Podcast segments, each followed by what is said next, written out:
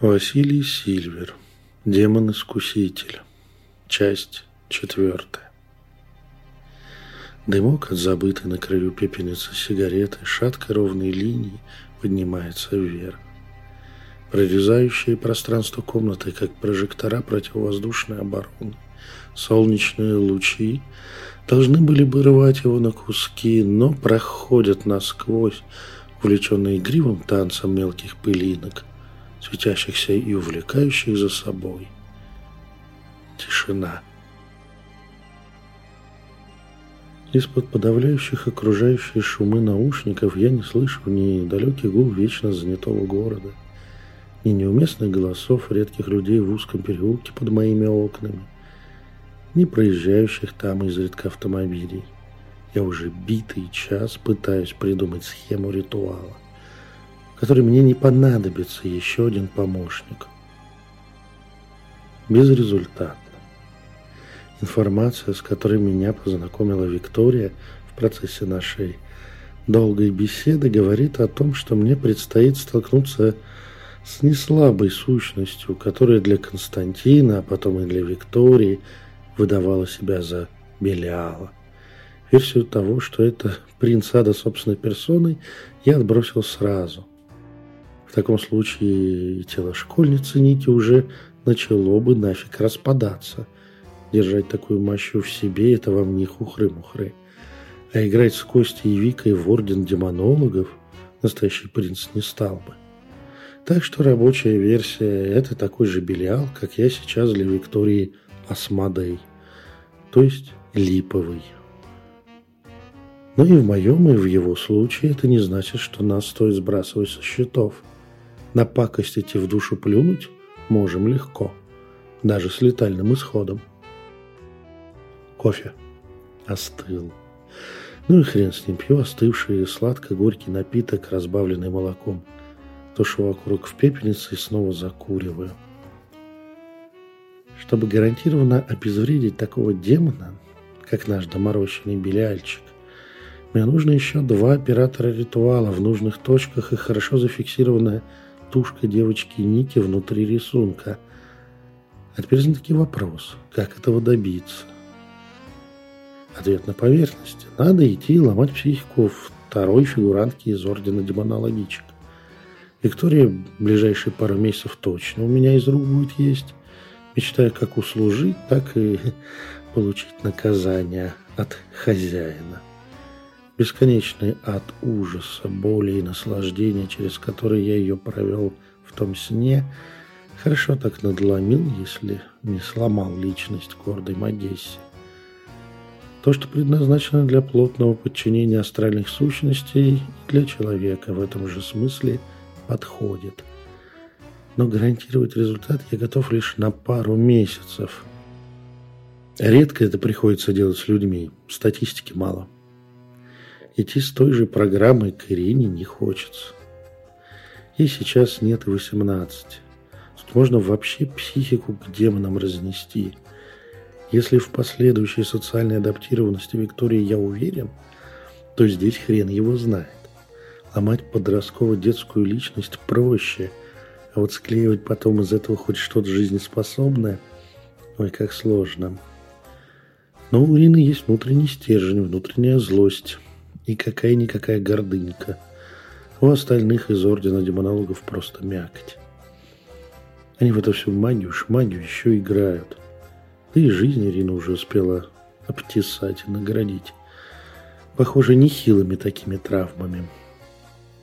Но второй полностью лояльный мне помощник, который не вызовет подозрения у демона Ники, как ни крути мне нужен. Ладно, хватит сиськи мять, этой ночью отправляюсь во второй заход. Теперь к Ирине. Девочка в своем подмосковном Троицке может сама что-нибудь учудить после того, как в ритуале и ее, и Викторию поимел самое сердечко их возлюбленный демон. Либо перепьет с горя, либо на наркоту сядет, либо еще чего намагичить придумает. По всем отзывам, спасибо опять досье от Марины, злая и зубастая натура. Это Ирочка из Подмосковья. Семья у них хоть и не пролетарская, но после 90-х в глубокой материальной жопе. Мать ее очень пьют, отец ушел, когда Ире было пять. Похоже, он не выдержал того, как ее мать начала проваливаться в запой и загулы.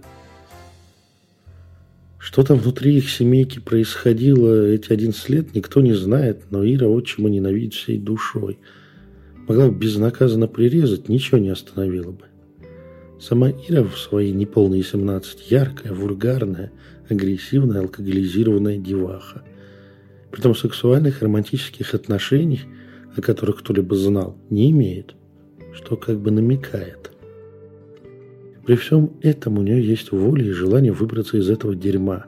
Сумел же она попасть в пусть самопальный, но орден и держать себя в узде, пока там находится.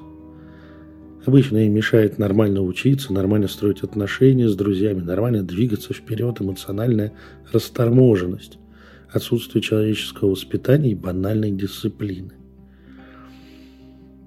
Выплески периодических истерик, агрессии и рыданий на окружающих, отталкивание тех, кто хочет и, главное, может ей помочь, хамство, скорее всего, защитное, и общая быдливость привет кругу общения пьянки, мамы с отчимом – сильно подкашивают социальные перспективы девочки. Умная же она сама по себе. В школе успеваемость хорошая. Но Ирина и там все себе портит скандалами с учителями и общей экзальтированностью. По описанию похоже, что всех взрослых, где-то 30-35 плюс, она просто ненавидит скопом.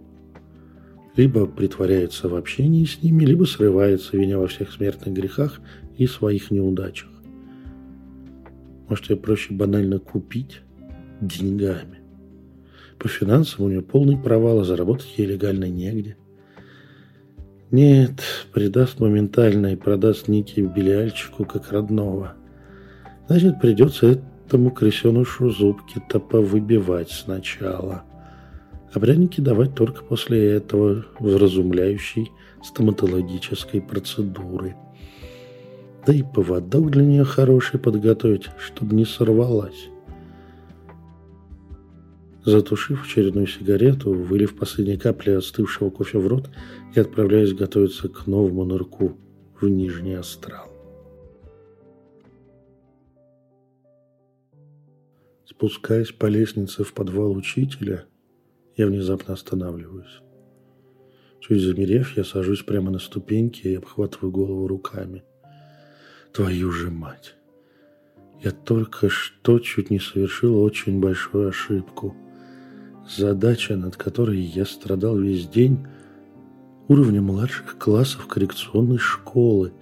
Но я внезапно выбрал пойти сложным путем, в упор не видя банального решения. А ведь на моей стороне, кроме Виктории, есть еще мать Ники – которая уверена, что дочь под подселением и готова всеми силами помогать ее освобождению от демона. Для неожиданной фиксации носителя и самого демона ничего не подходит лучше, чем расслабленная домашняя атмосфера. Виктория все тщательно подготовит по моим инструкциям, а Марина оплатит и проассистирует. А теперь вопрос. Какого демона я собрался лезть в сон малолетней девчонки, и ломать ее личность в глубинах Нижнего Астрала. Правильно, мать его, ради собственного удовольствия. Как удобно прикрывать собственное желание необходимостью выполнить задачу, контрактом и так далее. Так работает внутренний демон, спущенный с короткой цепи в тот момент, когда его услуги нужны. Информация от Виктории и ее лояльность мне реально были необходимы – я получил свое удовольствие и от путешествия в Нижний Астрал, и от долгого общения в его глубинах с Викторией. Но внутреннему демону всегда мало. Он хочет кайфа, еще, снова, больше. Я тушу недокуренную сигарету, а подошву кроссовка и убираю курок в пустую пачку. Вот так, аккуратно, исподволь, навести, подтолкнуть желаемому решению, объяснить, что так нужно для важного дела, для спасения чьей-либо жизни или свободы, дать помучиться сомнениями и сделать непростой выбор. Вот она, стратегия настоящего искушения. Сейчас, вынырнув из ситуации, взяв на короткий поводок свою болезненную часть, я ясно вижу, что единственный повод идти в сон Ирины – это мое желание удовольствия, наслаждение властью, мучениями и подчинением буйной натуры девушки. Желание того же, что я получил с Викторией Швар совсем недавно. То есть просто повторить, бесконечность сладкой игры снова станет реальностью для моей психики – Теперь с более молодым и хрупким объектом, но тем интереснее пройти по грани. Боги, как я вообще на этот заказ повелся? А так и повелся. Не задумываясь, обнаружив подселение еще и ритуально сделанное девушек-демонологичек в качестве фигуранток, даже сомнений не было, что я за это возьмусь. Я сразу, еще до запроса от Марины, начал продумывать путь исполнения – только, похоже, это я придумывал не путь исполнения задания, а способ реализации своих желаний. Вот так, с самого начала я искусился. Мой внутренний демон все это время похихикивал во мне, потирая замазанные по локоть кровью кулачки. Вторая сигарета в виде бычка отправилась в пачку пепельницу. Сверху слышатся шаги. Я не оборачиваюсь. Эту не по годам легкую воздушную походку я узнаю всегда. Рядом на ту же ступеньку опускается учитель. Молча потрепав ладонью меня по голове, он выуживает из моей пачки сигарету себе. Мы курим. Знаешь, мальчик мой, что обычно губит магов? Учитель смотрит вниз, в полутьму ритуального подвала. Гордыня? Я произношу это слово, уже понимая, что ошибаюсь. Нет, что ты. Гордыня – это двигатель. Ступень ракеты, выводящую на высокую орбиту основной корабль. Она полезна, хоть и должна быть вовремя отстрелянной. Стройные ухоженные пальцы с прозрачным естественным маникюром подносят к четко очерченным губам зажженную сигарету. Короткая затяжка, и вниз отправляется тонкая струя ароматного дыма. Магов, Васенька, губит то, что они волю подменяют своими страстями и желаниями. Искусство, знание, саморазвитие и духовный рост перестают быть самоценны, опускаются до уровня простой обслуги, алчного сластолюбия. Учитель делает паузу на пару затяжек, а я опускаю свою голову почти к коленям.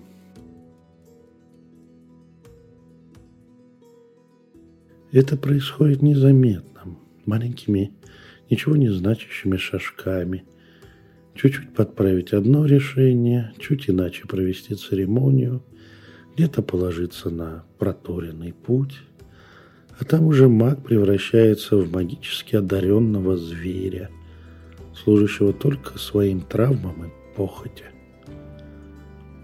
Лицо старого мага поднято к потолку над лестницей, а яркие, отливающие зеленым свечением глаза смотрят куда-то вдаль сквозь время и пространство. Если сдаться, если отдаться своим внутренним демонам, то такие, как мы, теряем все, зачем мы живем. Сначала приходит время заливания в себя, наслаждений и кайфа, а потом... Потом бывший орденский маг убивает сам себя. Ты давал те же клятвы, что и я – произносил те же слова, что и мой учитель, а до него его учитель. Ты помнишь их? Я медленно прокручиваю в голове формулы клятв, которые вбиты в мою память, как стальные гвозди в парадный гроб. Я нахожу те строки, которые раньше казались мне лишь метафорой. Вижу, помнишь. Губы учителя чуть искривляются в почему-то горькой усмешки. Это сложно перевести, да? Если криво, то, сойдя с пути, я душу здесь оставлю. Очень многозначно. А по факту очень жестко и четко. Начав обслуживать свои страстишки, вместо того, чтобы служить своей воле, орденский маг убивает сам себя. Сначала внутри себя, а потом и уничтожает физическое тело. Да, теперь я это чувствую, учитель. Я поднимаю глаза и встречаюсь с иронично грустным, изумрудным блеском его больших и глубоких глаз, окруженных длинными пушистыми ресницами. Хорошо, мальчик мой, тогда мне пора спать. Старость не радость, знаешь ли. Мне стоит больше отдыхать. Единым по-молодому энергичным и пружинистым движением фигура учителя поднимается со ступенек и за пару шагов исчезает двери наверху. Бля, похоже, я подошел к грани совсем близко. Я тяжело встаю, потирая почти отмороженную об холодный бетон поясницу. Продолжение следует.